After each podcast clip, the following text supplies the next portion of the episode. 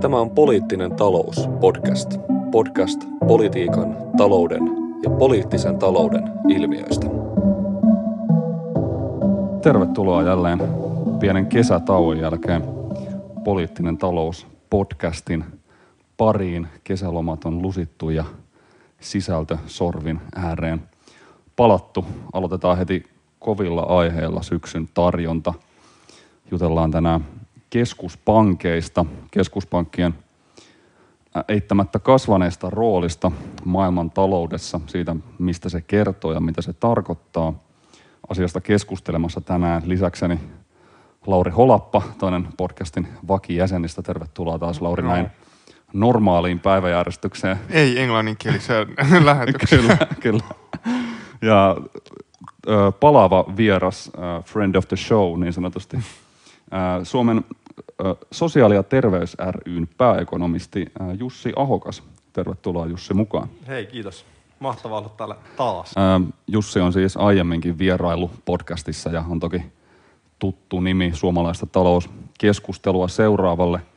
Aikoinaan toki Laurin kanssa piditte raha- ja talousblogia ja sitä kautta vaikutitte suomalaiseen talouskeskusteluun. Ja nyt olit ilmeisesti tovin kirjoitusvapaalla kirjoittamassa tietokirjaa. Haluaisitko kertoa jotain tästä kirjaprojektista vielä ennen kuin aloitetaan?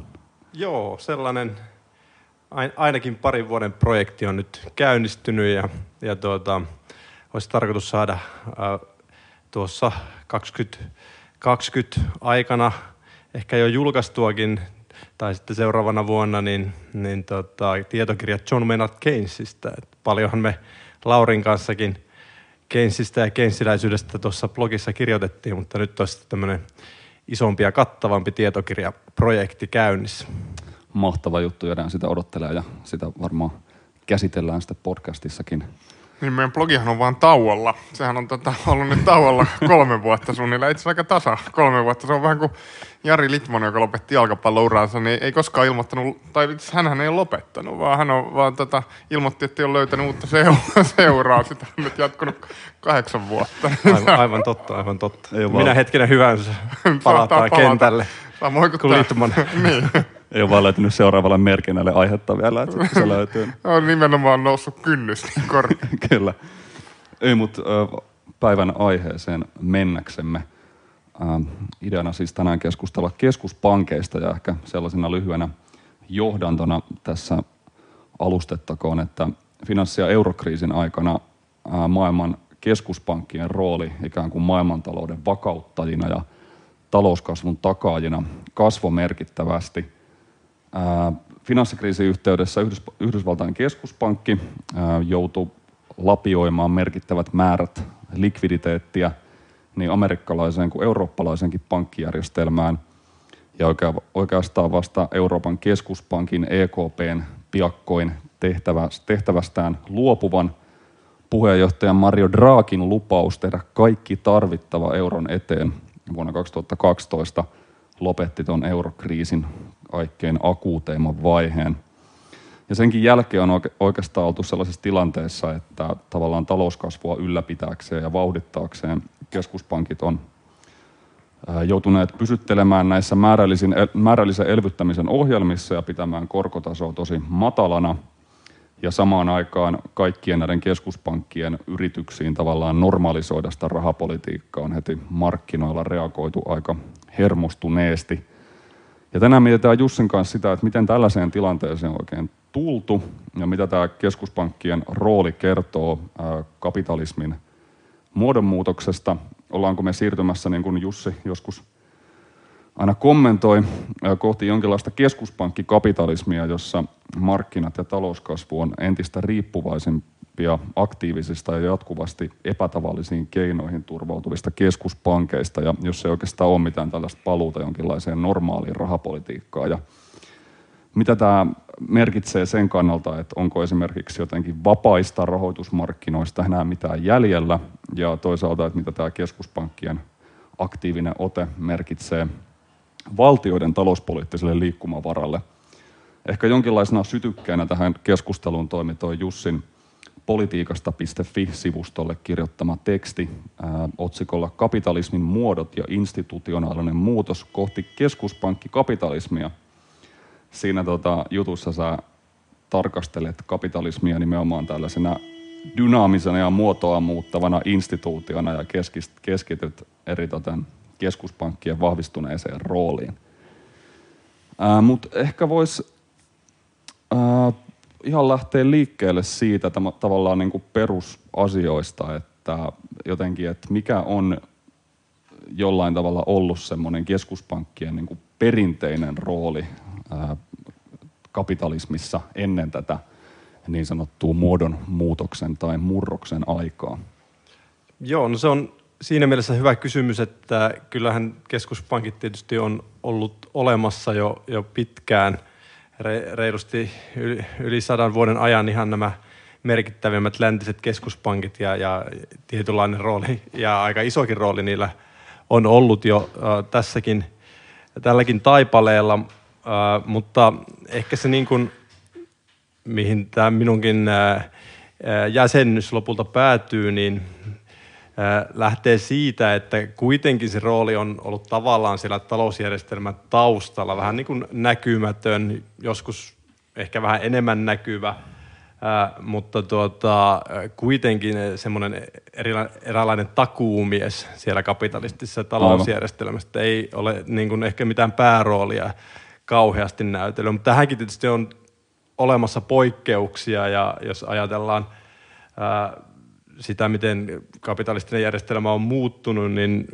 jo, esimerkiksi niin kuin toisen maailmansodan jälkeen Bretton Woods-aikaan, niin keskuspankit oli hyvin tämmöisiä reaktiivisia ja niiden Bretton Woods-sääntöjen sääntöjen mukaan toimivia ja sitten tämmöisellä keynesiläisellä finanssipolitiikalla oli paljon suurempi rooli. Mutta sitten kun Bretton Woods-instituutiot kaatuivat ja se järjestelmä romahti, niin sitten yksittäiset kansalliset keskuspankit sai ja ottikin paljon suurempaa roolia. Kaikki muistaa Volcker Shockin ja Fedin toimet silloin inflaation nujertamisessa siellä, siellä tota, öljykriisin jälkeen ja, ja, ja sitä kautta sitten pikkuhiljaa ollaan tultu semmoiseen tilanteeseen, että se rooli on, on, on niin kuin, muuttunut suuremmaksi ja näkyvämmäksi, mutta, mutta si, siinäkin on sitten taas kuitenkin jotain varauksia pitää laittaa, että, että tota, ja jos verrataan tähän nykytilanteeseen, niin se on ollut hyvin semmoista äh, ehkä niin kuin se rahapolitiikan har, harjoittaminen teknistä ja, ja tota, jotenkin semmoista paljon varovaisempaa kuin mitä se tällä hetkellä on. Varmaanhan se on niin, kuin niin että se keskuspankkien tavallaan se perinteinen rooli, niin tota se se ehkä se kaikkein olennaisin rooli on ollut kuitenkin se viime käden lainaajana tavallaan Joo, to- toimiminen. Että se on niinku tavallaan turvannut sen koko maksujärjestelmän toiminnan ja sitten kriisitilanteessa myöskin turvannut ö, ikään kuin valtioiden maksukykyisyyden. Että se tavallaan on nimenomaan pitänyt semmoisena kriisiaikoinakin sen kapitalistisen järjestelmän jollakin tavalla pystyssä. Ja sitähän tietyllä tavalla tämä nämä Draakin toimenpiteet, mihin Timo tuossa alussa viittasi, niin oli niinku oikein par excellence esimerkki siitä. Mutta sitten se, miten niinku varmaan nykyään keskuspankkitoiminta ymmärretään, niin tota, ymmärretään nimenomaan semmoisena niinku hintavakauden turvaajana ja semmoisen lyhyen aikavälin stabilisaation ikään kuin ö, ylläpitäjänä. Ja se ehkä johtuu just siitä, että nämä tämä niinku, tämmöisen äh, viime käden lainaajana toimiminen, niin se tulee hyvin harvoin esille mm. se rooli. Se tulee lähinnä niin kuin kriisiaikoina, mutta siitä huolimatta juuri se on kuitenkin äh, se ikään kuin se viimekätinen perustelu sille, että miksi me tämän muotoista keskuspankkijärjestelmää ylipäätään tarvitaan. Että siis periaatteessahan niin kuin tätä stabilisaatiota voitaisiin harjoittaa muunkinlaisilla instrumenteilla, siinä voitaisiin käyttää finanssipolitiikkaakin ja näin poispäin, mutta tämä viime käden lainaajan rooli, niin se on nimenomaan sellaista, missä tarvitaan jotain mm. keskuspankin kaltaista instituutiota. Ja ehkä se mun pointti oli just, että kun Bretton Woods-järjestelmä tuotti sitä vakautta, niin silloin sitä viime käden lainaajan roolia ei tarvinnut käyttää niin usein, mm. ja siksi se pysyy siellä vähän näkymättömämmässä roolissa. Joo, se on totta, että siis nimenomaan se Volcker-shokki, eli tämä, kun Paul Volcker 70-luvun lopussa valittiin Fedin puheenjohtaja tai Fedin pääjohtajaksi, niin tota, se oli ehkä semmoinen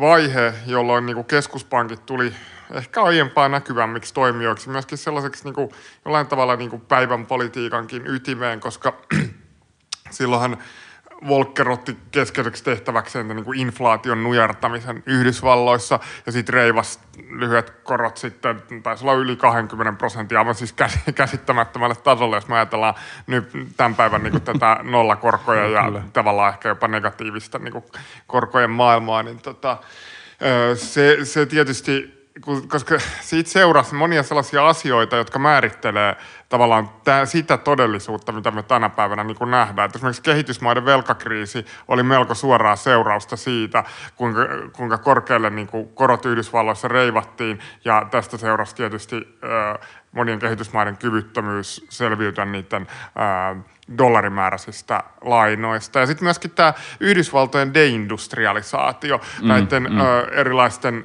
entisten vahvojen teollisuuspaikkakuntien se alamäki, niin se lähti tavallaan siitä aivan ylikireästä rahapolitiikasta, sen aiheuttamasta voimakkaasta taantumasta ja, ja näin poispäin. Ja se, mitä me tällä hetkellä niin kuin nimenomaan politiikassa nähdään, täällä poliittisessa taloudessa, niin kuin Trumpin nousu ja, ja tavallaan se semmoinen... Mm, viha ja katkeruus tämmöisillä entisillä teolli- tai niin kuin ikään kuin kuihtuvilla teollisuuspaikkakunnilla Yhdysvalloissakin, niin se on prosessi, joka tavallaan linkitty mm. siihen uh, Volcker-shokkiin. Mutta ehkä voi ajatella, että sen jälkeen keskuspankit on niin kuin lähtenyt vetäytymään sieltä kentältä ja sitten on tullut näitä et, äh, tämmöisiä niin kuin, että itsenäinen keskuspankki, joka vastaa tai toimii tämmöisellä inflaatiomandaatilla tai hintavakausmandaatilla ja toimii hyvin teknisluontoisesti ja vaan niin kuin hienosäätää sitä taloutta, niin se on ehkä tullut sitten tällaisten niin kuin sankarillisten keskuspankkitarinoiden tilalle tuon jälkeen.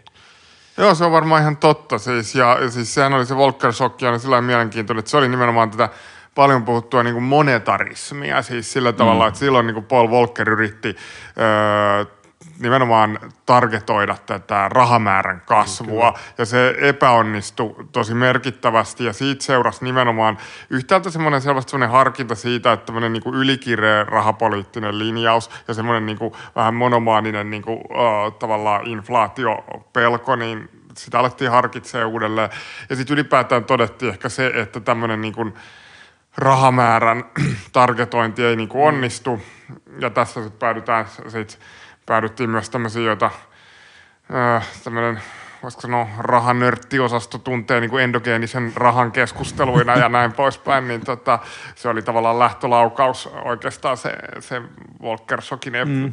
epäonnistuminen niin myös tälle teorian muodostukselle ja, Kyllä.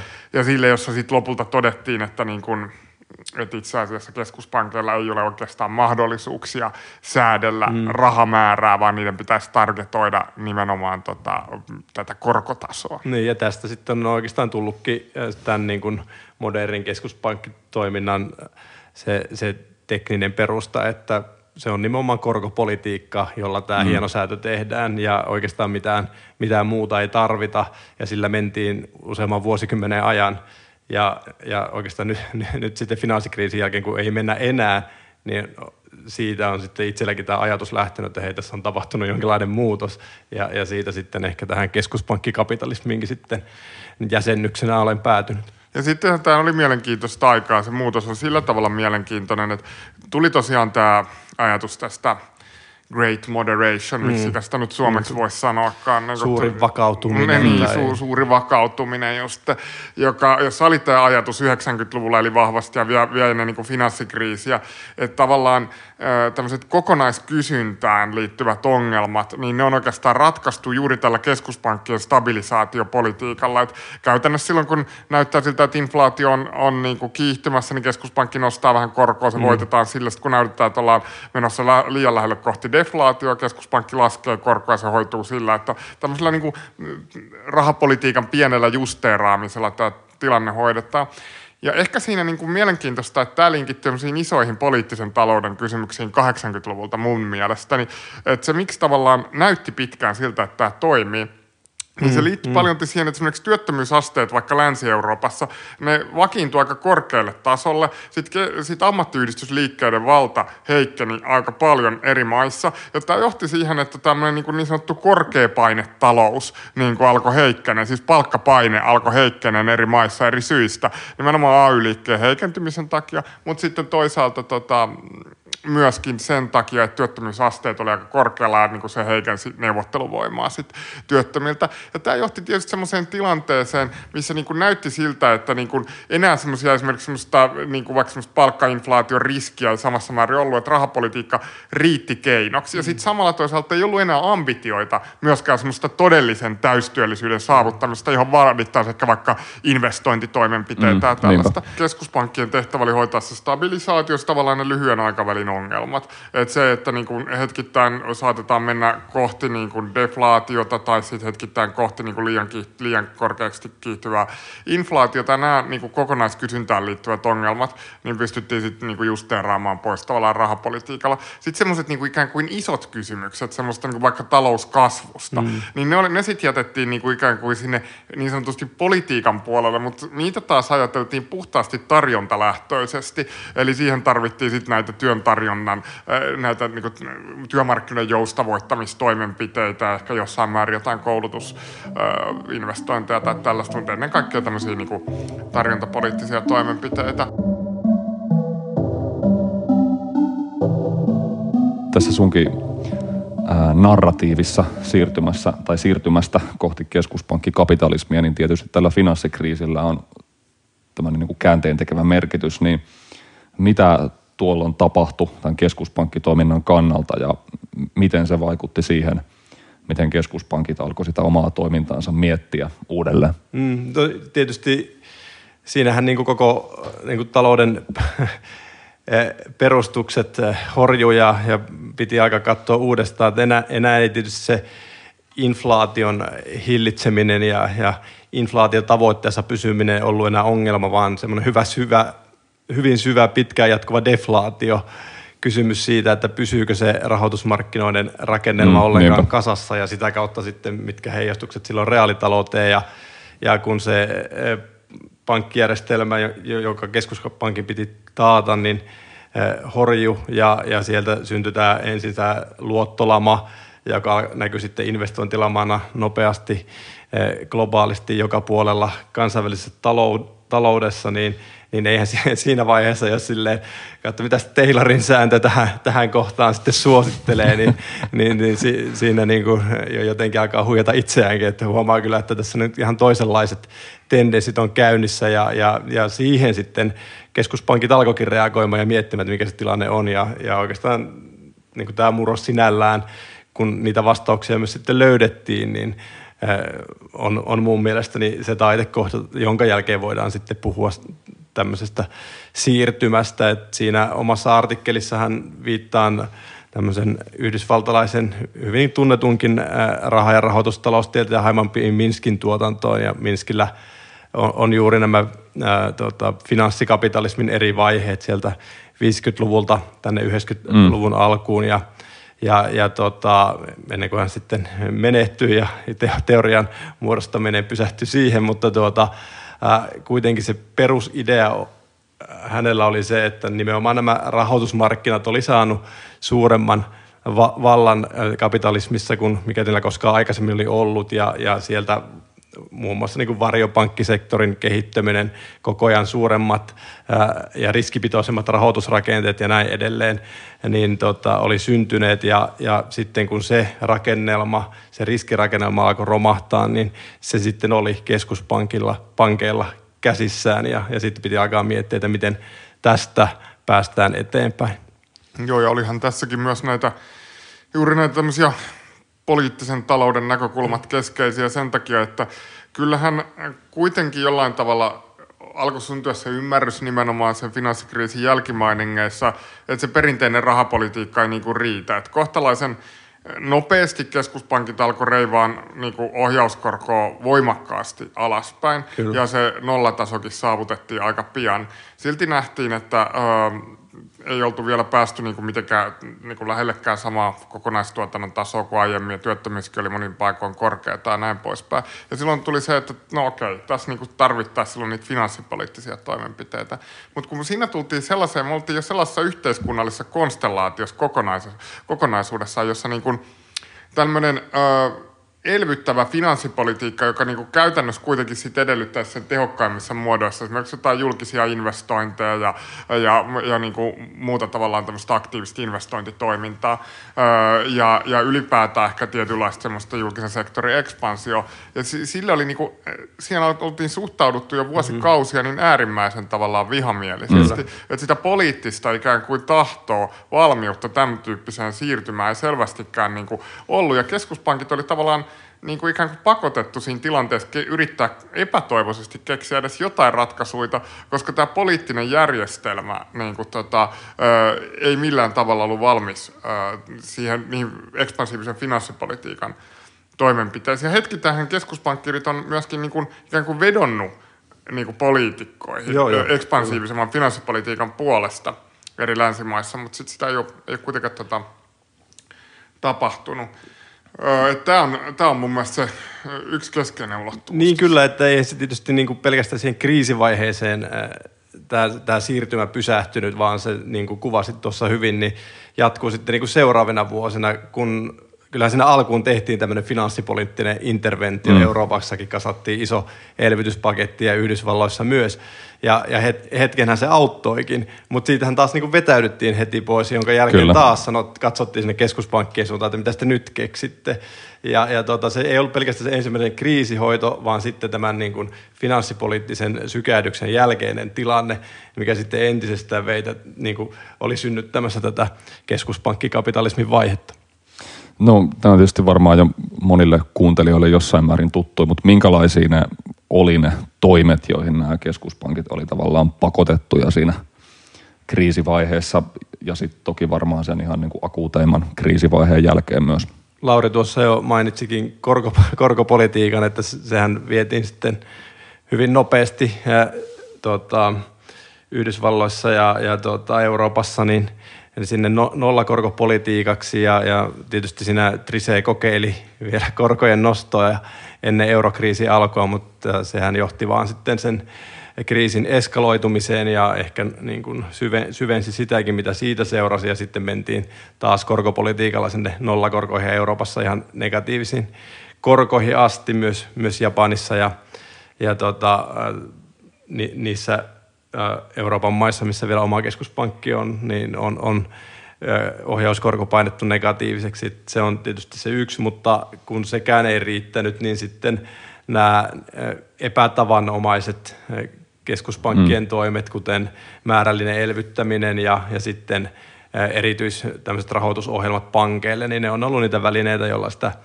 likviditeettiä, eli, eli oikeastaan se järjestelmästä maksuvalmiutta on sitten – sen, sen lisäksi, että se rahan hinta on painettu alas, niin pyritty lisäämään ja, ja tota, jos sellaisista olisi puhuttu vielä niin kuin ennen sitä kriisiä, niin kukaan ei olisi uskonut että niin kuin kymmenen vuotta aikaisemmin, että mikä, mitään täl, tai edes pystynyt ajattelemaan, että jotain tällaista voisi olla olemassa. Ja, mm. ja, ja nopeasti ne sitten niin kuin löydettiin ne, Tietysti ne se Japanin niin kuin no joo, okay. se on ollut siinä ehkä se keskeinen. Se, se on totta, mutta niin kuin, että Yhdysvalloissa ja, ja, mm. tuota, ja euroalueellakin jouduttaisiin menemään siihen, niin, niin, kyllä. niin se ei se varmaan käynyt monellakaan mielessä. innoitusta niin kuin etsittiin. No se on totta kyllä. Sitten tietysti oli se euroalueen erityinen toimenpide, että kun euroalueella on kuitenkin se juuri tämä e, asia, mistä ollaan puhuttu joissain aiemmissa, niin kuin varmaan tuossa meidän MMTtä sivunneessa jaksossa esimerkiksi, että koska tämä rahapoliittinen suvereniteetti puuttuu euroalueen jäsenmailta. Ja tässä on sitten se ongelma, että niillä on tämä maksukyky, ma, niin kuin maksukyvyttömyyden riski olemassa, toisin kuin niillä mailla, joilla se oma keskuspankki ja itsenäinen, niin kuin, joka laskee omaa valuuttaa liikkeelle vielä on olemassa, niin tota, tässä on tietenkin, niin, niin tämmöinen maa nyt ei varsinaisesti maksukyvyttömäksi voi ajautua. Toki se voi ajautua monenlaisiin ongelmiin, mutta ei tähän maksukyvyttömyysongelmaan. Niin sen takia sitten tämä, nimenomaan tämä julkisen talouden kriisi, tavallaan tätä, niin kuin, tai se julkisten velkaantumisasteiden kasvaminen – ikään kuin aiheuttu kriisin länsimaissa oikeastaan vain euroalueella, koska euroalue mm. oli, euroalueella mm. tämä rahapoliittinen suvereniteetti oltiin menetetty, niin silloin EKP joutui vastaamaan tähän vielä yhdellä ikään kuin mielikuvituksellisella toimenpiteellä, joka oli tämän OMT-ohjelman julistaminen, jossa ideana oli nimenomaan se, että jos EKP olisi tämän OMT käynnistänyt, sitä ei ole kertaakaan mm. käynnistetty, niin se olisi tarkoittanut käytännössä sitä, että tota, EKP olisi ostanut periaatteessa tarvittaessa rajattomasti jonkun maan velkakirjoja ja painanut sen maan, täten pakottanut sen maan ö, ikään kuin ö, tota, korkotason, pitkän korkotason mm. ö, sitten tota, kestävälle, kestävälle mm. tasolle. Ö, eli valtiolainojen korkotasolta saatettu siten niin kuin semmoiselle tasolle, että se valtio selviytyy siitä.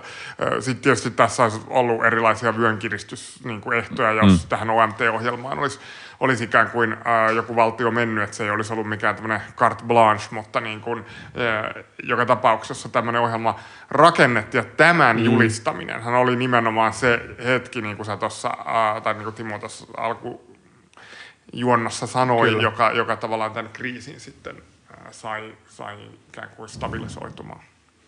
No sitten jotenkin tuntuu, että tästä sitten aletaan tavallaan tulla kohti tätä niin sanottua keskuspankkikapitalismia, eli mitkä tavallaan jotenkin näiden, näiden toimien mer- vaikutukset rahoitusmarkkinoilla oli ja, ja missä jotenkin tuntuu, että, että nämä keskuspankit ei ole sitten pystyneet vetäytymään näistä toimista. Mikä, mitä tässä on jollain tavalla tapahtunut? Niin ehkä siellä taustalla pitää kaivella sieltä vähän syvemmältä, niin että et mitä, mitä sillä niin vältettiin tekemästä tämmöisellä puutunnalla, niin, niin sillä oikeastaan voidaan sanoa, että sillä vältettiin järjestelemästä uudelleen niitä massiivisia riskipitoisia rahoitusrakenteita ja niitä velkarakenteita, mitkä sillä taustalla oli. Ja, ja todettiin, että, että siihen nyt ei ole eväitä, niin heitetään tähän – tähän koneeseen nyt tämmöinen öljyruiskaus, että heitetään sen lisää likviditeettiä niin paljon, että, että sitten kun ne, siellä niitä velkoja erääntyy, niin on helppo saada sitä uudelleen rahoitusta ja taas sitä pidennettyä sitä, sitä velan maturiteettia ja jatkaa niin kuin linkuttamalla eteenpäin sitten. Ja, ja ei puututtu niihin, niihin rakenteisiin, jotka sitten ehkä just tässä tämmöisessä minskiläisessä niin kuin, äh, pontsirahoitustilanteessa oli syntyneet ja, ja minkä se Minski kutsui sitä tosiaan niin kuin money manager kapitalismiksi, eli niin kuin rahastonhoitaja kapitalismiksi sitä vaihetta, mikä edelsi, edelsi globaalia finanssikriisiä, niin mikä siellä oli syntynyt. Ja, ja tota, tällä hetkellä ne rakenteet on edelleen olemassa, jos katsotaan vaikka Euroopan pankkijärjestelmää, näitä suurimpia Deutsche Bankkeja ja muuta, niin siellä on kaikki johdannaiset lepää niiden taseissa, mutta ei ne siellä haittaa, kun, kun keskuspankit on, on ottaneet tämän niin kuin rahoitusjärjestelmän tällä tavalla kannateltavakseen. Et, et se, se nyt on niin kuin se keskeinen til, tilanne, että minkä takia tästä nyt on niin vaikea, vaikea sitten irtautuakin, että ilman sitä niin kuin likviditeettiruisketta niin alkaisi taas niin kuin, ää, pankit ja, ja monet yritykset kaatuu. Niin kai se on se, että niin Keynes – Keynesillä oli tavallaan tämä ajatus tästä eläimellisistä vaistoista, jotka ajaa tätä kapitalistista järjestelmää. Että koska me eletään tämmöisen fundamentaalisen epävarmuuden oloissa, me ei koskaan tiedetä, että milloin ikään kuin tuleva nousukausi alkaa, milloin ää, tavallaan joku laskukausi vaikka loppuu ja näin poispäin, niin silloin me joudutaan tekemään ikään kuin, että kaikki taloudelliset toimijat joutuu tekemään päätöksiä niin omien vaistojensa ja semmoisen mm. intuition varassa. Mm. Meillä ei ole mitään luotettavaa informaatiota niin kuin ikään kuin pitkän aikavälin tulevaisuudesta. Ja silloin se tietysti tarkoittaa sitä, että se kapitalismi usein semmoisessa niin kuin, voimakkaan nousun vaiheessa, niin on perustunut vaan semmoiseen ikään kuin semmoiseen boomiin, joka on ruokkinut itse itseään. Siis siihen, että että syystä tai toisesta yritykset on lähtenyt voimakkaaseen investointi tota, toimintaan mukaan ja, ja sitten se on tavallaan saanut muut yritykset siinä, siihen mukaan, kotitaloudet mukaan ja näin poispäin. Ja, ja, ja tota, sillä on tietysti ollut erilaisia perusteita. Yksi tavallaan voi olla ollut se, että esimerkiksi ää, julkinen sektori ja esimerkiksi Suomessa, vaikka Suomen historiassa katsotaan, niin valtioyhtiöt, tämmöinen niin kuin, mm. ikään kuin puolijulkinen sektori, niin, niin tota, ää, on luonut semmoisen, niin kuin, e, ikään kuin ylläpitänyt sitä esimerkiksi tiettyä ankkuria siinä investointiasteessa mm. ja, ja, ja näin niin kuin pitänyt semmoisen kiinni siitä stabiilista kehityksestä. Nyt sitten tota, tältä osin ikään kuin tilanne on erilainen. Ei ole ehkä semmoisia tekijöitä, jotka ylläpitää semmoista, niin kuin, semmoisia, niin kuin, semmoista voimakasta buumia, sellaista niin kuin, ikään kuin äh, oikeanlaista kulutusjuhlaa ja semmoista, niin kuin, sellaisia eläimellisiä vaistoja, jotka niin kuin, äh, ajaisi sijoittajia tämmöiseen niin kuin, huumaan, vaan niin kuin, ehkä tavallaan se niin kuin ymmärretään rahoitusmarkkinoilla jotenkin laajasti se, tai on semmoinen epävarmuus on jäänyt mm, sinne. On kyllä. ainoa, joka ylläpitää sitä niin kuin jonkinlaista luottamusta, tai itse asiassa ehkä voimakastakin luottamusta, mm. on se keskuspankki, keskuspankkien niin kuin, ikään kuin elvytystoiminta. Kyllä, ja koko ajan rahoitusmarkkinoiden katseet sinne päin onkin nyt kääntynyt, ja, ja sillä tavalla – siitä on tullut ihan mielenkiintoinen dynamiikka rahoitusmarkkinoiden ja keskuspankkien välillä. Kun keskuspankkerit puhuu tällä hetkellä sitä, niin saman tien niin kuin markkinareaktiot voi olla hyvinkin, hyvinkin mm, niin kuin rajuja ja ylös ja alaspäin. Ja, ja tota, kun nyt on katsonut esimerkiksi tota Yhdysvalloissa Fedin puheenjohtaja Powellin puheenvuoroja, niin joka toinen kerta se lupaa jotain, jotain niin kuin elvytystä ja joka toinen kiristystä tai tämmöistä ainakin varovaista kantaa ja sitten taas markkinat heilahtelee, että et, et se, niin kuin, kyllä siellä rahoitusmarkkinoilla todellakin ymmärretään, mistä tässä on kysymys ja minkä varassa tämä järjestelmä, järjestelmä äh, niin kuin rahoitusmarkkinoiden osalta makaa. Sitten niin kuin, toinen kysymys on tietysti se, että miten niin kuin reaali, reaalitalouteen sitten äh, tämä tilanne vaikuttaa, että kyllähän se niin kuin investointihalukkuus sinnekin puolelle myös niin kuin heijastelee niitä eläimellisiä vaistoja ja, ja jos tota, rahoitusmarkkinoilla epävarmuus kasvaa ja hinnat laskee, niin ei kukaan kovin nopeasti ole investoimassa sinne reaalitalouteenkin, reaalitalouteenkaan, niin siinä mielessä keskuspankkien pitää olla varovaisia sen, niiden eläimellisten vaistojen kanssa, että ne aiheuta myös reaalitaloudellista taantumaa sen seurauksena, että rahoitusmarkkinat hermostuvat. Joo, siis tämä itse asiassa tämä linkki tässä rahoitusmarkkinoiden ja tämmöisen niin sanotun reaalitalouden välille, se on musta se, niin kuin se kiinnostava kysymys. Toi on niin kuin mun mielestä aika, aika niin kuin ilmeinen kuvio, mitä, sä, mitä Jussi tuossa niin kuin kuvasi noin päin, että, että tavallaan on ihan selvää se, että jos rahoitusmarkkinoille syntyy jonkinlainen paniikkitilanne, niin sillä on niin kuin, äh, reaalitalouteenkin vaikutuksia. Tietysti sitä kautta, että voi olla, että esimerkiksi äh, lainan saanti vaikeutuu niin kuin, mm. ylipäätään kaikille äh, yrityksille. Ylipäätään yritykset vähän katsoo sitä sentimenttiä, että onko tänne joku kriisi uudestaan tulossa, lykätäänkö investointeja ja jne. Näitä on paljon syitä, miksi se vaikuttaa niin päin.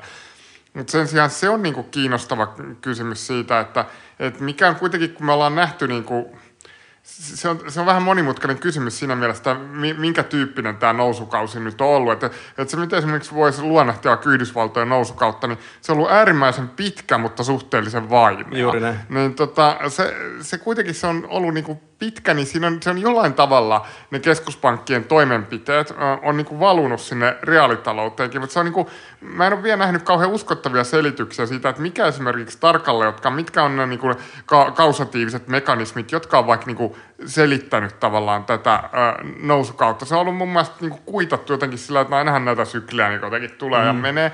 Tämä on kuitenkin paljon monimutkaisempi kysymys. Kohdattiin kuitenkin kapitalismin historian niin kuin, tavalla, tietyssä mielessä pahin tai toiseksi pahin kriisi tuossa ja sitten niinku on tehty toimenpiteitä, jotka on selvästi ollut niinku vaillinaisia. Siinä mielessä, että se nousukausi ei ollut kuitenkaan ollut kovinkaan voimakas äh, siinä mielessä, että tota, esimerkiksi edelleenkään niinku, oh, semmoista niinku voimakasta palkkojen nousua Yhdysvalloissa mm, ei. ole nähtävillä ja näin poispäin.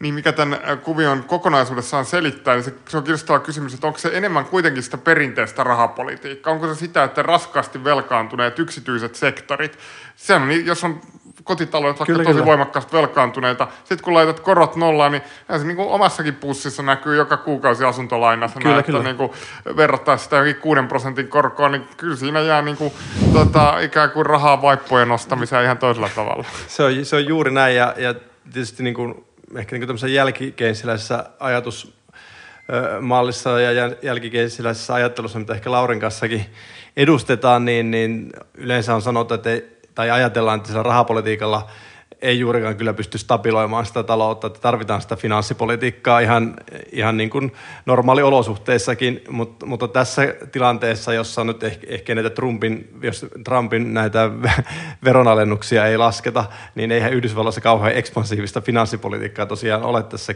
viimeisen kymmenen vuoden aikana ää, tota, harjoitettu. Ja siltikin tämmöinen ihan kohtalaisen positiivinen kasvuura sinne on saatu aikaan. Ja ehkä tässä on joutunut itsekin vähän miettimään uusiksi tätä asiaa ja olen tullut siihen johtopäätökseen, että tietysti mitä enemmän, sitä velka, mitä enemmän se talous perustuu myös se niin kuin reaalitalous sille yksityiselle velalle, niin sitä suurempi vaikut, positiivinen vaikutus sillä koron alentamisella tietysti on siihen tilanteeseen. Että se lisää sitä ostovoimaa nopeammin, ne vaikutuskanavat on, on niin kuin selkeämpiä ja, ja mm. vaikutukset suurempia kuin siinä tilanteessa, että velkaa olisi vähemmän.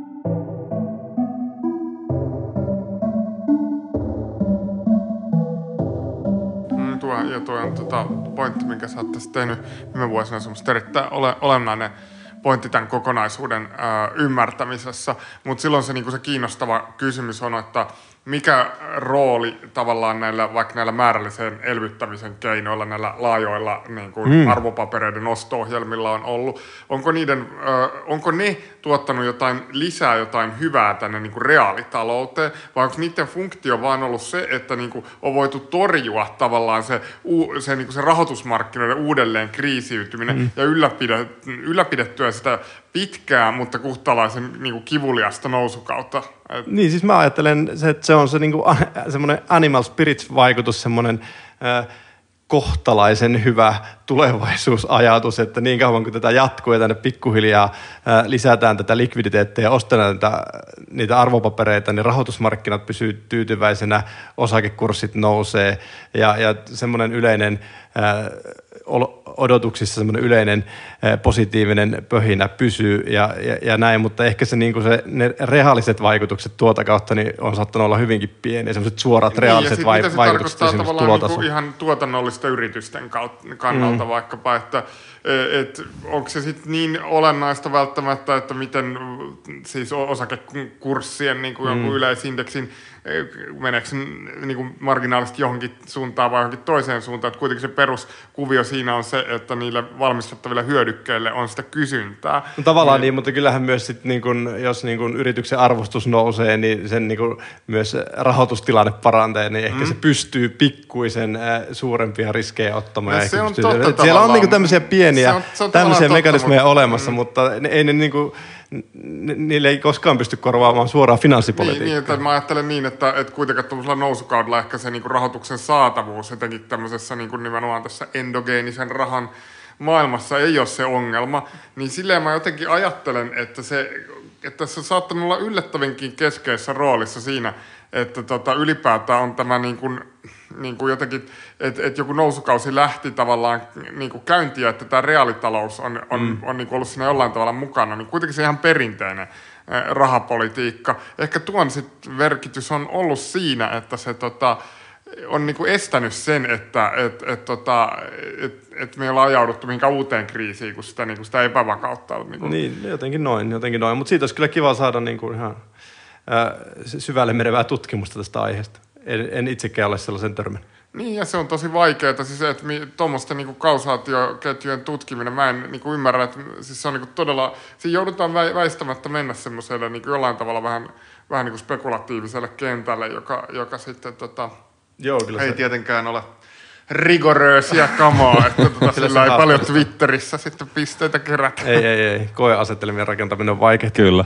No siis tämä on tietysti osa tätä kuviota, jota aiemmin mainittu tavallaan haluttomuus tehdä finanssipolitiikkaa tai ekspansiivista finanssipolitiikkaa, niin näyttääkö tämä vastaisuudessa myös tältä, tai onko mitään semmoisia signaaleja, että, että valtiot ja poliitikot olisivat tavallaan halukkaampia ryhtymään myös näihin finanssipoliittisiin toimenpiteisiin, että nämä keskuspankit ei olisi enää niitä ainoita mm. instituutioita, jotka pystyy tätä jo niin kuin hyvin kuvasit jotenkin tämän rahjasta konetta öljyämään jotenkin vielä muutaman metrin tai kuinka monta metriä se nyt vielä jaksaakaan rullata puksuttaa. eteenpäin, niin puksuttaa vaan. Joo, tota, no siis itsehän siinä artikkelissa, mihin alussa viittasit, niin, niin tällaista spekulaatiota heittelin, heittelin ilmoille, että, että ehkä niin kuin se seuraava vaihe tässä niin kuin evolu- kapitalismin evoluutiossa on se, että, että se finanssipolitiikka tulee vahvemmin takaisin, ainakin niin kuin jo, jonkinasteisesti jollain tavalla – ja, ja tota, kyllähän siitä nyt on varmaan viime kuukausina erityisesti niin ollutkin paljon, paljon niin kuin jonkinlaista tämmöistä ennakoivaa evidenssiä saatavilla. Ja oikeastaan ja juuri kun tulimme tänne studioon, niin tuossa huomasimme, tänä, tänään on alkamassa tuolla Jackson Hallissa keskuspankkirien tällainen vuosittainen kokoontuminen, missä nyt tarkoitus on ilmeisesti miettiä sitä, että miten, kesku, miten tämä niin keskuspankkipolitiikka ja talouspolitiikka sitten jatkossa pitäisi ajatella. Ja, ja, ja Lawrence Summers, ää, ää, tämä pitkän linjan ää, maailman johtavia ää, makrotalousteoreetikoita ja, ja oliko Clintonin, eikö Obaman hallituksen talo, oli se tuota, Clintonin hallituksen jossain roolissa, mutta kyllä, no, kyllä. Niin, niin tota, oli tuonne Twitteriin laittanut sellaisen äh, jonkinlaisen uskon tunnustuksen, että, että, että, että kyllä finanssipolitiikka nyt on tulossa takaisin ja, ja tai oikeastaan lähti siitä, että hän ja hänen kollegansa näkevät, että, että rahapolitiikalla ja keskuspankkipolitiikalla ei enää – tästä eteenpäin pystyä tekemään tarpeeksi ja, ja finanssipolitiikka pitää, pitää nyt ottaa vahvemmin tähän talouspolitiikan välineistöön mukaan. Ja, ja tuota, mm. onhan tällaisia puheenvuoroja tullut jo paljon aikaisemminkin. Varmaan Oliver Blanchard on hyvä esimerkki, joka on nyt alkanut haastaa tämmöistä niin velkapelkoa ja sitä kautta te, niin kuin tehnyt ainakin tällaista ajatuksellista ideologista tilaa finanssipolitiikalle. Ja Lauri tuossa jo mainitsi, että onhan keskuspankit Mario Draghi nyt etunenässä niin oikein kerjännyt valtioita, Niinpä. että tulkaa ja tehkää sitä finanssipolitiikkaa siellä, missä sitä tilaa on. Että et, et kyllähän tämmöisiä niin kuin ennusmerkkejä on vahvasti ilmassa ja, ja uskon, että seuraavien vuosien aikana jotain sellaista nähdään. Mun mielestä tota, tässä on kuitenkin se, no sanotaan kaksi kiinnostavaa asiaa. Sitä ensimmäinen toi, mistä viittarit tuohon Larry Summersin, niin teillä on tämmöinen pieni tota, semmoinen mielenkiintoinen huomio hänen tästä twiittiketjusta, joka sai paljon huomiota, että tota, hän totesi siinä eksplisiittisesti, että tällainen, niin kuin, että hän on tullut itse asiassa niin kuin hyväksymään tämän jälkikeinsiläisen mm, näkemyksen. Hän puhui nimenomaan post-Keynesian ihan eksplisiittisesti ja totesi, että, että tota, he on ikään kuin olleet väärässä siinä, että tavallaan tämmöinen lyhyen aikavälin tämmöinen pieni ikään kuin tällaisiin jäykkyyksiin liittyvä justeerauspolitiikka olisi riittävää ja että kapitalismissa itse asiassa nimenomaan tavallaan tarvitaan tämmöistä paljon niin kuin fundamentaalisempaa fokusta kokonaiskysyntään ja että jälkikenssiläiset on tämän jo pitkään ymmärtäneet, kuten hän sanoi, että siinä sitten terveisiä vaan tälle Suomen homeopatia seuralle. Tota, mutta anyway, se oli se ensimmäinen havainto. Ehkä toinen sitten tämmöinen reaali tai tähän niin kokonaiskuvioon liittyvä aspekti on siinä, että Mä en ole ihan varma kuitenkaan, että onko välttämätöntä, että se finanssipolitiikka mm. tekee paluuta, koska musta on mielenkiintoista ajatella sitä, että mistä tavallaan kapitalismissa yleensä niin kuin erilaiset kriisit ja taantumat syntyy. Niin kyllähän ne syntyy sieltä rahoitussektorilta tota, lähes aina. Hirveän harvoin tavallaan tapahtuu jotain sellaista. Mä en ainakaan tiedä, että se vaatii sitten jonkun tyylin luonnon mullistuksia, joku sodan tai jotain mm. tämmöistä. Että, että yhtäkkiä vaan niin kuin, jengi alkaa ikään kuin puhtaa niin kuin ilman mitään rahoitusmarkkinakriisiä vähentämään kulutusta tai että yrityksillä vaan jotain napsahtaa, että ne ei ala, ne halua tehdä enää investointeja, vaan että niin kuin, kyllä se nyt suhteellisen hyvin se kasvu voi jatkua, jos ei sinne mm. tule jotain sellaista ulkopuolista ö, tömähdystä. Ja tämä oli just se syy, minkä takia Jussin mainitsema Minski ö, niin kuin aikanaan toisen fokuksen siihen rahoitusmarkkinaan, koska Minski ymmärsi tavallaan sen, että kapitalismi voisi itse asiassa muuten olla kohtalaisen stabiilikin järjestelmä ilman nimenomaan rahoitusmarkkinoita. No sitten tavallaan tullaan tähän, että, että jos se kuitenkin sellainen vaimeenakin se kasvu voi jatkua sillä, että se rahoitusmarkkinakriisi jatkuvasti mm. torjutaan sillä, että mm. laitetaan vähän lisää löpöä koneeseen. Niin sillä tavallaan, kun, kun meillä on tämä, sitten tavallaan tarvitaan taas tähän lisää tähän pelikirjaan näitä poliittisen talouden näkökulmia. Kun meillä on tämä ikään kuin tämä poliittinen establishment, joka on aika vahvasti kuitenkin, voisiko sanoa tämmöisen uusliberaalin ajattelun dominoimaa, ja jolla on tavallaan niin kuin vähän, voi hyvin vähäinen halu halukkuus öö, johonkin tämmöiseen ekspansiiviseen finanssipolitiikkaan, mihinkään niin laajalla sen kysynnän säätelyyn, niin silloin se saattaa olla aika tyytyväinen kuitenkin semmoiseen, että niin kuin semmoinen vaimeakin kasvu, kunhan se jatkuu, niin se jatkuu. Niin, niin tota, öö, silloin saattaa olla niin, että tota, se keskuspankkien ikään kuin se jatkuva öö, mm. se koneen rasvaaminen ikään kuin riittää. Toisaalta se on myöskin välttämätöntä mm. öö, sen takia, koska sitä finanssipolitiikkaa ei ole siellä ja, ja koska se kriisi niin helposti iskee ilman sitä lisää. Mutta mulla on tuohon vasta-argumentti, joka niinku tavallaan saattaisi kuitenkin avata sen kanavan. Ja se on niinku ehkä niinku tässä Fedin viimeaikaisessa toiminnassa, missä Donald Trump, presidentti, on lähtenyt haastamaan vahvasti Fedin tekemisiä. Ja, ja siellä johtokunta on vähän silleen, niin kuin, että nyt, nyt toi tulee meidän tontille, meidän itsenäisyys on uhattuna, nyt meidän pitää pysyä kovana mm. tässä, eikä saada lähteä tanssimaan rahoitusmarkkinoiden pilliin mukaan. Tämä on keskuspankkirien se, niin kuin, jo, siellä niin kuin porukoissa selvästi kasvava ajatus. Ja, ja jos heille niin kuin syntyy yhdessä tämmöinen, että okei, okay, me ei ta- mm. ta- tanssita enää rahoitusmarkkinoiden pillin mukaan, ja siitä seuraakin äh, taas niin kuin heilahtelua sillä rahoitusmarkkinoilla, niin se puolestaan voisi avata tämmöisen poliittisen pelitilan sille finanssipolitiikalle, jolla sitten niin kuin, äh, voidaankin stabiloida sitten vähän niin kuin toisesta suunnasta sitä taloutta. Mutta niin siis, tätä on tosi vaikea ennakoida ja ennustaa, että mihin suuntaan tämä menee.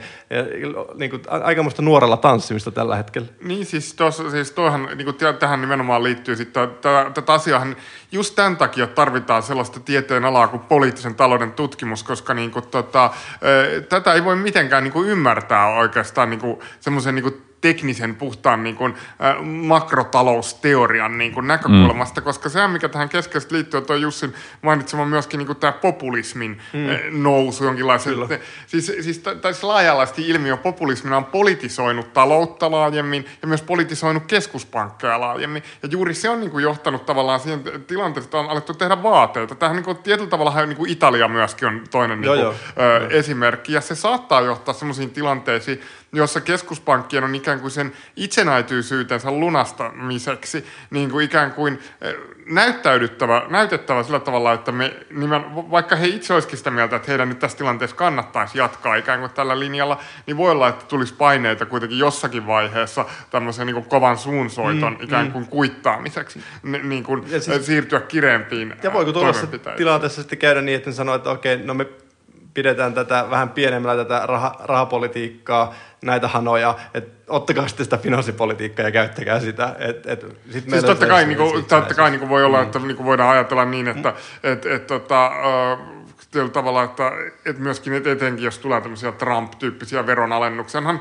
Italiassakin jollain tavalla ekspansiivisia ainakin puheita ollut ja näin ja ehkä politiikkakin jossain mm. määrin, niin sitten no okei, okay, tämä EKP on erilainen, koska se vastaa koko euroalueesta, mutta periaatteessa mm. tämmöinen tendenssi laajemmin lähtisi käyntiin, niin sitä voitaisiin ajatella, niin kuin, että, että okei, että me ei voida pitää sekä finanssipolitiikkaa mm. että rahapolitiikkaa elvyttävinä, ja silloin se loisi sitten, niin kuin olisi pakko sitten tässä ajattelussa siirtyä kyllä, siinä niin kyllä.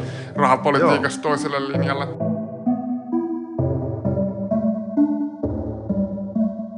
Mutta mun mielestä se kiinnostava kysymys, mistä voitaisiin myös tavallaan jonkun verran puhua, mä en osaa siihen, mulla itselläni, mä en tiedä, Jussilla tähän, tai mitä mieltä tässä ollaan, siitä, että mikä tavallaan, voiko tälle tulla joku päätöpiste tälle kuviolle myöskin sille, että jos me oletetaan, että nyt tavallaan tämmöistä populismi backlashia ei tule, mm, ja, ja mm. keskuspankit jatkaa tavallaan, mitä nyt näyttää niin kuin tällä hyvin ekspansiivisella mm. linjalla, niin, niin silloin se kysymys herää, että niin kuin, kuinka pitkään äh, voidaan ikään kuin tätä ruiskuttamista äh, jatkaa ja millaisia niin kuin ikään, kuin, äh, ikään kuin esteitä sille, sille lopulta tulee? Siis toi on hyvä kysymys. Taidettiin vuosi sitten keskustella tästä asiasta myös. Sitten on hyvä käydä vuosittain läpi. Taidepoliittisen taidehankintoihin. Niin, taidehankintoihin. Mä, mä näköjään otan aina samat asiat esille. Niin, mutta, niin mutta käsitellään vaan uudestaan. Ehkä tässä vuoden aikana on kertynyt jotain, jotain uutta näkemystä tähän asiaan. Ja tota, siis niin kuin se mun näkemys on se, että jos äh, riittää sellainen semmoinen puolentoista prosentin kasvu ja, ja niin kuin hitaasti aleneva työttömyys ja, ja sitä, mitä niin kuin on nähty tässä viime vuosina, niin semmoisilla aika maltillisilla osto-ohjelmilla ja, ja niiden niin kuin tasaisella jatkamisella pystytään ehkä ehkä luomaan sitä. Kyllähän niin kuin markkinoilla ostettavaa riittää. Sitten sit tullaan niin kuin niiden alueellisten keskuspankkien sääntöihin ja niihin rajoituksiin, mitkä ehkä euroalueella on suuremmat kuin, kuin sitten muualla. Että Yhdysvalloissa nyt voidaan ostaa, ostaa sitten kaikenlaisia roskapondeja, yritystenkin pondeja ja, ja, tota, ja osakkeitakin jossain määrin kaiketi, niin mikä euroalueella on tällä hetkellä kiellettyä, että tietysti jos se niin kuin tuosta näkökulmasta ajattelen, että niin kauan kuin markkinoilla jotain ostettavaa, niin, niin se voi periaatteessa jatkoa, mutta tuota, sit ne poliittiset rajoitteet on ehkä vaikeammin ennakoitavissa ja, ja tuota, ehkä niin kuin, jos ajatellaan niin kuin tätä ää, euroalueen tämänhetkistä tilannetta QEn suhteen, kun on ostettu valtioiden, valtioiden velkakirjoja, niin siellä ne alkaa jo ne rajat paukkoa, mistä on alun perin sovittu ja niitä pitää sitten laajentaa. laajentaa. Mm ja ehkä niin kuin keksiä jotain uusia kohteita ostettaviksi, niin miten sitten siihen löytyy sitä poliittista halua? Tämä on taas niin kuin poliittinen kysymys pitkälti. Joo, etenkin euroalueella, toi, mm. koska siis tavallaan rahapoliittisesti, rahapoliittisesti suvereenien valtioiden oloissa niin kuin se valtion äh, velkakirjaostot ei ole samalla tavalla niin kuin ongelma, koska ni, niillä ei ole muutenkaan sitä maksukyvyttömyysriskiä. Tässä on niin ilmeistä, kun se on vielä on perussopimuksissa Kyllä. tavallaan kielletty, on niin kuin haluttu nimenomaan – ikään kuin keinotekoisesti luoda tavallaan tämmöinen markkinakurin kyllä, järjestelmä kyllä. tänne sisään, niin se, että jos jatkuvasti ostetaan näitä mm, mm. velkakirjoja, niin sehän niin tuhoaa tämän markkinakurin rakenteen, ja siksi se on euroalueella mm. erityisen Mutta niin kuin... vaikea. Mutta on tässä myös se kysymys, että joudutaanko jossakin vaiheessa – onko se olemassa sellainen vaihe, jolloin keskuspankki pitäisi alkaa ostaa niin kuin jotain muutakin kuin vain velkakirjoja, siis jotain niin kuin osakkeita tai jotain. Kiinteistöjä. Niin, no, siis, mm. siis tavallaan tässähän tullaan mm. siihen, niin kuin, tässähän tultaisiin siihen vaikeaseen kysymykseen, että ehkä niin pitkään kun se on, liikutaan tavallaan, voidaan ajatella, että voidaan legitimoida se myös sellaisena pitkän koron niin kuin kyllä, säätelynä. Kyllä, kyllä. Öö, ja näin sitten niin. keskuspankilla, ja sitten muutenkaan sille ei ehkä semmoista suoraa niin kuin, samalla tavalla niin kuin aivan suoraan niin kuin omistussuhteisiin liittyviä vaikutuksia.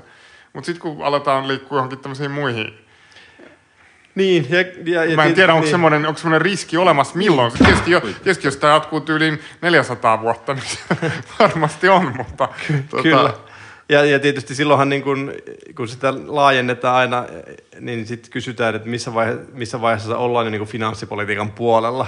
Niin. Ja, ja sitten tuohan voi, voisi olla niin semmoinen teknisluontoinen väylä sinne finanssipolitiikkaan, että keskuspankki alkaa, alkaa niin kuin ostaa, ostaa sitten, tai tekemään niin kuin ihan suoria reaalitaloudellisia investointeja käytännössä. Et ehkä niin kuin se helikopteriraha, mistä nyt on mm. viime aikoina puhuttu tämmöisenä teknisluontoisena ratkaisuna, että jossa keskuspankki päättää, että se antaa vaikka kaikkien euroalueen tai eurovaltioiden kansalaisten tilille jonkun tietyn kertaluontoisen summan rahaa, ja, ja sillä tavalla sitten niin kuin väittää pysyvänsä rahapolitiikan mandaatin sisällä, mutta kuitenkin ihan selvästi tekee jo finanssipolitiikkaa, niin, niin eikö silloin niin kuin sitten joku raja jo siinä myös rikkoudu, ja sitten ollaanko me uudessa tilanteessa siinä, että se ei ole enää tätä tämmöistä niin kuin rahapoliittista puutuntaa, niin se on, se on niin kuin hyvä kysymys, että onko tuo sitten se No tässähän tulee näihin tämmöisiin mm. arbitraarisiin kysymyksiin, ja tästähän tietysti joku niin kuin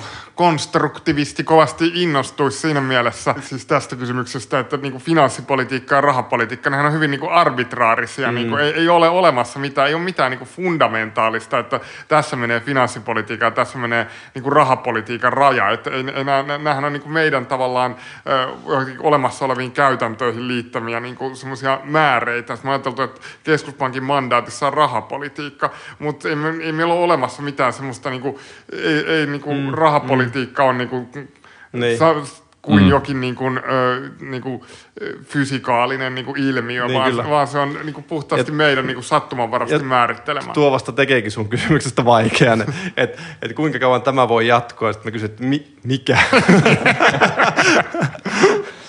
Tuo helikopteriraha pitäisi vaan ehkä brändätä sille joksikin drone-rahaksi nykyään. Niin siinä on tämmöinen innovatiivinen kaiku vielä. Niin drone kiikuttaa se jonkun rahasäkillisen jokaisen ikkuna.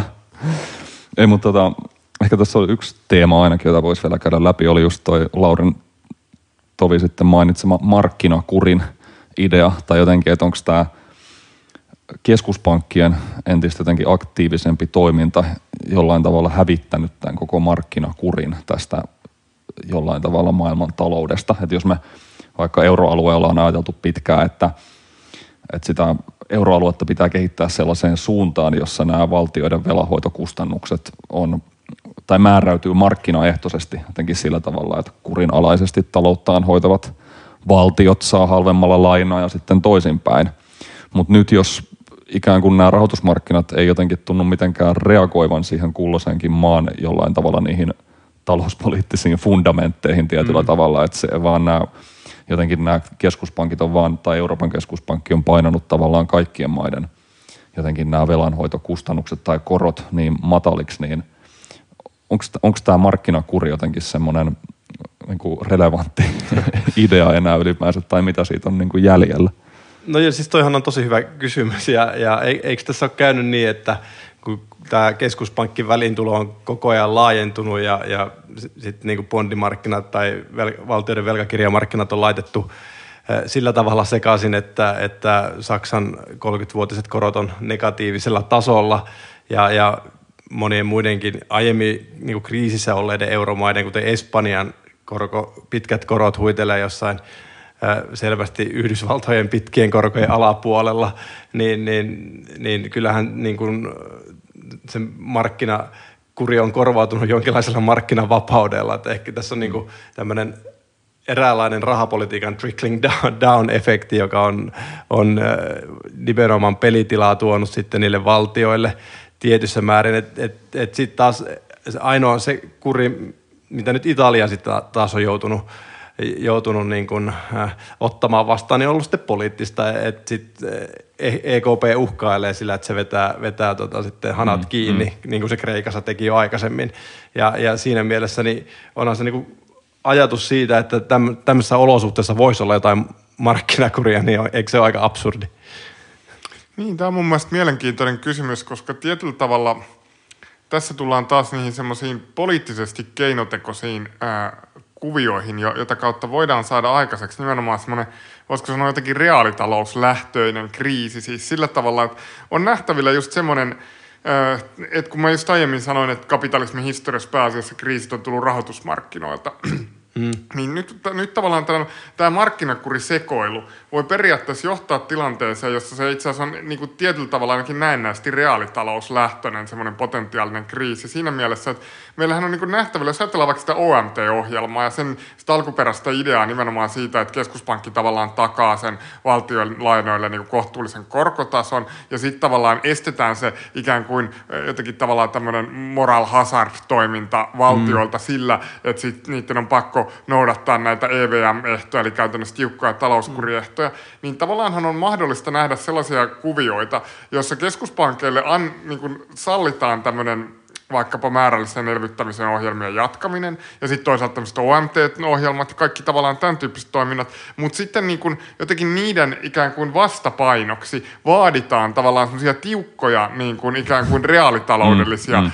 Ö, toimenpiteitä. Kyllä. Ja tämä voi johtaa tavallaan tilanteeseen, jossa rahoitusmarkkinat voi olla itse aika stabiilit, mutta siitä huolimatta niin kuin se, se reaalitalous ajautuu ikään kuin kriisiin ja voidaan niin kuin saa päättyä kapitalismin historiassa tämmöiseen niin kuin, ö, niin kuin aivan uuteen niin kuin tietyllä tavalla semmoisen niin kuin, äh, ikään kuin fundamentaalisesti, niin kuin voisiko sanoa ideologisperäiseen. Toi on, mm. toi on erittäin, erittäin hyvä pointti ja varmaan niin kuin Italiassa, niin kuin, joka meni sinne tai joutui taantumaan nyt euromaista varmaan ensimmäistä joukossa, niin pitkälle olikin tuosta kysymys, että, että niin. se, niin kuin se poliittisen kiristyksen uhka kasvoi mm. niin suureksi, että, että siellä sitten, sitten tota, varmaan myös investointihalukkuus ja, ja se epävarmuuden kauttakin sitten taantuma mm. iski nopeammin kuin muualla euroalueella. Mm, mm.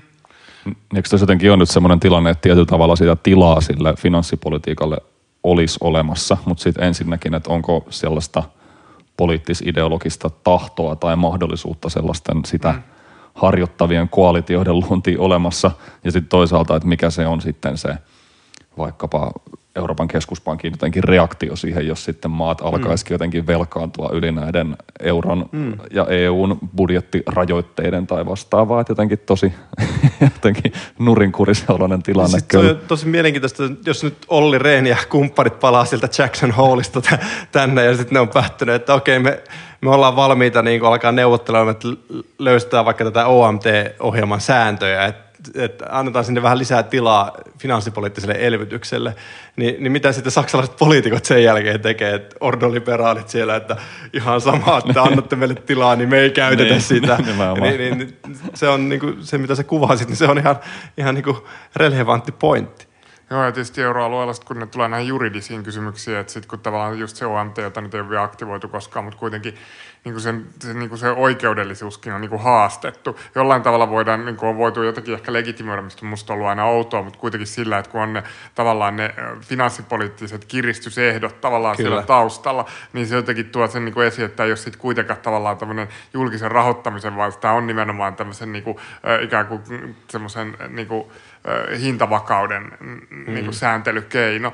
No sitten tavallaan, että jos semmoisia lähdettäisiin niin kuin löystämään, niin, niin sitten hyvin helposti olisi, niin kuin, oltaisiin tilanteessa, olisi vaikeampi enää legitimoida sitä, että tämä on niin kuin juridisesti pätevä tämä järjestely. Mutta ehkä tässä tietyllä tavalla niin kuin, euroalue on varmaan tässä koko kuviossa sen, niin kuin, sen tavallaan sen fundamentaalisen niin kuin vaikeuden takia, mikä mm. siinä on, niin, niin, niin isoimmissa vaikeuksissa. Sen, sen takia, että, että siinä on olemassa tämä niin kuin rahapolitiikan ja finanssipolitiikan erottelu niin kuin toinen kansalliselle tasolle ja toinen ylikansalliselle Kyllä. tasolle. Et, et, mä niin kuin näen, että meidän olisi mahdollista luoda varmaan sellainenkin järjestelmä, jossa tota, olisi ikään kuin olemassa tämmöinen erottelu, mutta se edellyttäisi niin sen säännöstön niin totaalista jonkinlaista u- uusi, uusimista, että et tavallaan se ei voisi ne, se ikään kuin sen moral hazardin ikään kuin torjuminen. Se pitäisi perustua johonkin ihan muihin, muunlaisiin kuin tämmöisiin niin kuin liialliseen velkaantumiseen. Se pitäisi perustua nimenomaan siihen, että estettäisiin, että, että olisi jotkut niin kuin vaikka, olisi sitten vaikka inflaatioon mm, liittyvät säännöt. Että, niin kuin, että jos finanssipolitiikka on, on tota liian inflatorista, niin eh, silloin iskisi sitten jotkut kiristystoimet päällä ja näin. Koska se, se tavallaan tämä, tämä niin kuin nykyisillä tämmöisellä sääntökehikolla ja semmoisella mindsetillä, mikä meillä on koko ajan sitä, sitä se niin kuin velkaantumisen niin, ja ajatellen, niin se, se tuntuu ajavan tämän järjestelmän mm. kyllä. Ja sitten noi on niin isoja keinoja, että ei niitä niin Jack, Jackson Hallista voi tuoda mukana, vaan se vaatii niin, kuin niin isoa poliittista prosessia, että se muutos Joo, ei tule kauhean helppo. Laaja-alaista niin teoreettis-ideologista muutosta, kyllä.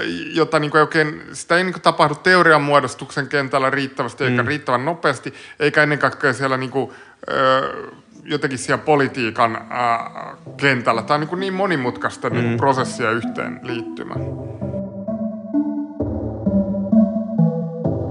Jos ajatellaan vielä tätä ää, kriisejä, potentiaalisia kriisejä, mitä, että kuinka pitkään tämä järjestelmä voi jatkua, niin ää, tietyllä tavalla mä ajattelen niin, että jälkikeinsiläiset teoreetikot ei niin kuin ajattele sillä tavalla, että tähän nyt olisi tulemassa, että nämä määrällisen elvyttämisen ohjelmat ajaisi tämän niin kuin järjestelmän sellaisen jonkinlaiseen luottamuskriisiin.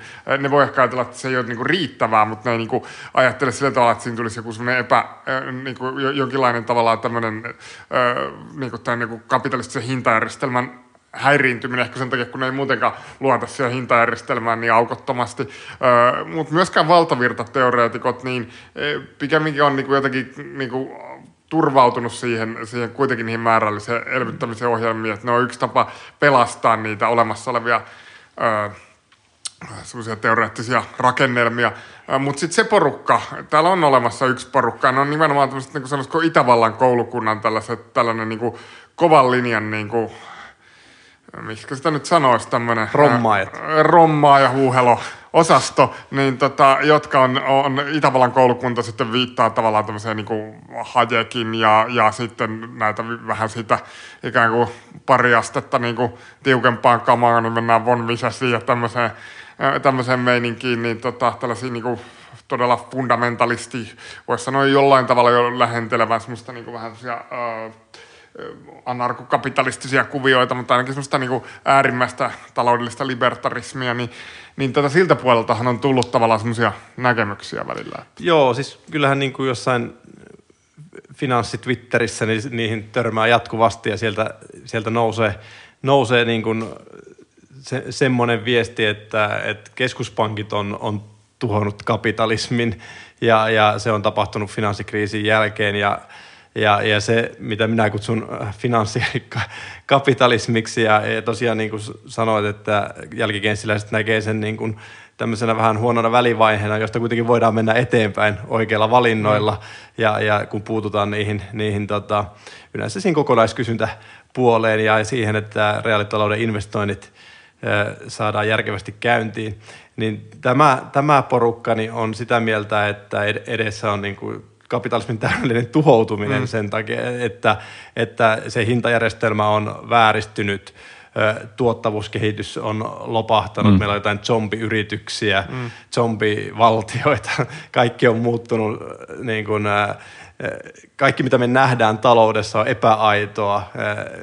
Siis ne, ne, niin kuin ne, ne talouden, reaalitalouden kovat fundamentit, se, että No, mitä Vähän niin kuin vaihtokauppatalous mm, joo, kyllä, siellä. Kyllä. Niin kuin, niin, niin, mitä mieltä sä oot näistä zombiyrityksistä? Se ajatushan on jotenkin, että keskuspankit keinotekoisesti ylläpitää, että kapitalismissa pitäisi niin kuin sellaista yritystä olla pystyssä, jotka niin kuin myy jotain sellaista roinaa tai sellaisia palveluita, joita ihmiset todella haluaa ostaa.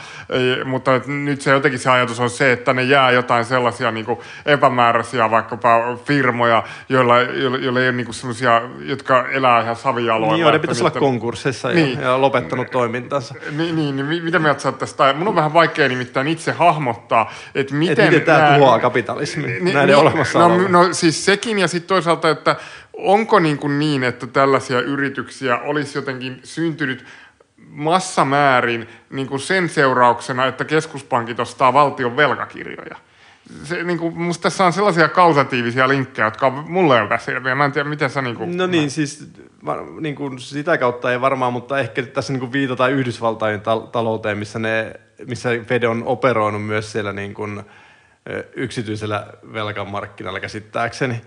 Ja, ja, niin, tai, ainakin, ainakin, tai ainakin sitten toissijaisesti se, että jos sitä likviditeettiä on lisätty, niin on lähdetty rahoitusmarkkinoilla hakemaan – sitä korkeampaa riskiä siirtämällä sitten sitä muuta päätä sinne, sinne tota näihin roskaluottoihin. Ja onhan niidenkin niin kuin tietysti hinnattu, hinnat nousseet ja, ja sitten jellit tulleet, tuottovaatimukset tullut alas ja sillä tavalla se on helpottanut tällaisten yritysten toimintaa. Mutta tuota, et, miten, miten se niin kuin tuhoaa koko kapitalistisen järjestelmän, jos joku yritys pystyy sinnittelemään pitempään, ehkä vielä työllistämään ja tuottamaan jotakin, ja, ja mitkä ne on ne, niin ne mekanismit, millä tästä niin kuin edetään semmoisen totaalisen tuhoon, niin se mun on, siitä mun on ollut vaikea saada kiinni, kun mä oon seurannut tätä keskustelua. Ehkä niitä jonkun verran enemmän on niitä yrityksiä, mutta mikä niiden rooli on, niin No siis, ja siis sanoa. totta kai, niin, no joo, siis varmaan tällaisia on, että jos puhutaan yksityisten velkakirjojen niin kuin ostamisista ja tämmöisistä, niin voi olla niin, että jotenkin yritysten niin kuin rahoitustilanne jotenkin vähän mm. helpottunut, mutta ei niin kuin mikään yritys voi jatkaa ikään kuin loputtomiin sillä tavalla kuitenkaan, että sen niin kuin valmistamia hyödykkeitä ei, ei tavallaan kukaan halua, että niin kuin ihmiset ei riittävässä ei, määrin ei. halua ostaa. Että siis, Totta kai niillä et, niin kuin on kassavirtaa. Täytyyhän niillä pitää olla sitä virtaa niin kuin maksaa ne. Ehkä tässä voisi ottaa niin kuin tämmöisen jonkinlaisen korkeushyppy-metaforan, että, että siihen nyt ei ole vielä viitattu yleisurheiluun, kohta on tulossa varmaan MM-kisatkin jossain helteessä paikassa, niin niin tota, tämä keskuspankkien äh, maksuvalmiuden likviditeetin lisääminen, niin se on niin laskenut sitä rimaa hyvin alas. Että, että tota, nyt ne huonotkin yritykset pääsee vielä siitä yli. Mutta eihän se tietysti tarkoita sitä, että, että sitten siellä, että ne paremmat yritykset edelleenkin ei menestyisi paremmin ja keräisi myös, pystyisi keräämään sitä arvostusta. Sitten niin, no siis sen mä ymmärrän. Niin mä ymmärrän tavallaan semmoiset, tavallaan tämä tämmöinen, että sehän on osa tavallaan itävaltalaista, niin. ehkä uuskausista ajattelua, tämä luovan tuhon kyllä, ajatus. Kyllä. Ja just se, että niin kuin pitäisi ikään kuin nopeasti äh, niin kuin ikään kuin heikkojen hävitä ja sitten niin kuin ikään kuin vahvempia selvitään, se niin kuin ajaisi tuottavuuskasvua eteenpäin, tavallaan taloutta niin kuin uusisi ja näin poispäin. Sen mä niin kuin näen, että se, semmoinen prosessi, sikäli kun semmoinen on olemassa, maassa ylipäätään, niin tota, niin kun, se on saattanut niin hidastua. mun pointti Mutta se, että, että miten niin, tämä prosessi niin. Niin johtaa siihen, että kapitalismi jotenkin romahtaa. Niin sitä on vaikea. Niin, siinä on niin jotain sellaisia niin linkkejä tehty, jos, jos, jossa niin kuin, tavallaan on, on jotain niin mätää kyllä. Kyllä. Liittyykö se jotenkin tavallaan siihen just vähän semmoiseen haijakilaiseen tapaan äh, hahmottaa sitä maailman taloutta sellaisena niin kuin massiivista määrää jotenkin hintasignaaleja jotenkin jatkuvasti prosessoivana sellaisena järjestelmänä, joka on jollain tavalla viisaampi kuin mitä kukaan keskussuunnittelija tai minkälainen teknokraattien määrä voisi koskaan olla. Niin sitten jos nämä itävaltalaiset tyypit tai sen henkinen jengi jotenkin ajattelee, että nyt tämä tavallaan laittanut nämä keskuspankit on silleen laittanut kaiken tietyllä tavalla tai hävittänyt kaiken mm. sen, mikä on jotenkin oleellista tällaiselle hintasignaalijärjestelmälle, niin onko tämä jotenkin sen niin kuin ongelman ytimessä tästä, tästä on, näkökulmasta? Se on aika hyvä, hyvä analyysi varmaan siitä ajattelusta ja, ja sillähän, sellaisiahan varmaan on pitkälle ne argumenttiketjut, mutta sitten taas, että, että milloin meillä on ollut olemassa mm. joku tuollainen järjestelmä ja, ja tuota, ää, pystyttäisikö sellainen, sellaisen jotenkin palaamaan tästä tila, tai niin kuin, pystyttäisikö semmoinen rakentamaan näistä lähtökohdista, missä me ollaan ilman niin kuin yhteiskuntien laajamittaisempaa tuhoa ja silleen, että okei, nyt keskuspankit, teidän pitää vaan lopettaa tämä homma. Et nyt, niin kuin, nyt ne hanat kiinni, korko 5 prosenttia ja sitten pudotetaan, pudotetaan pois ja pystytään niin kuin hintasignaalit laulamaan oikeanlaista laulua.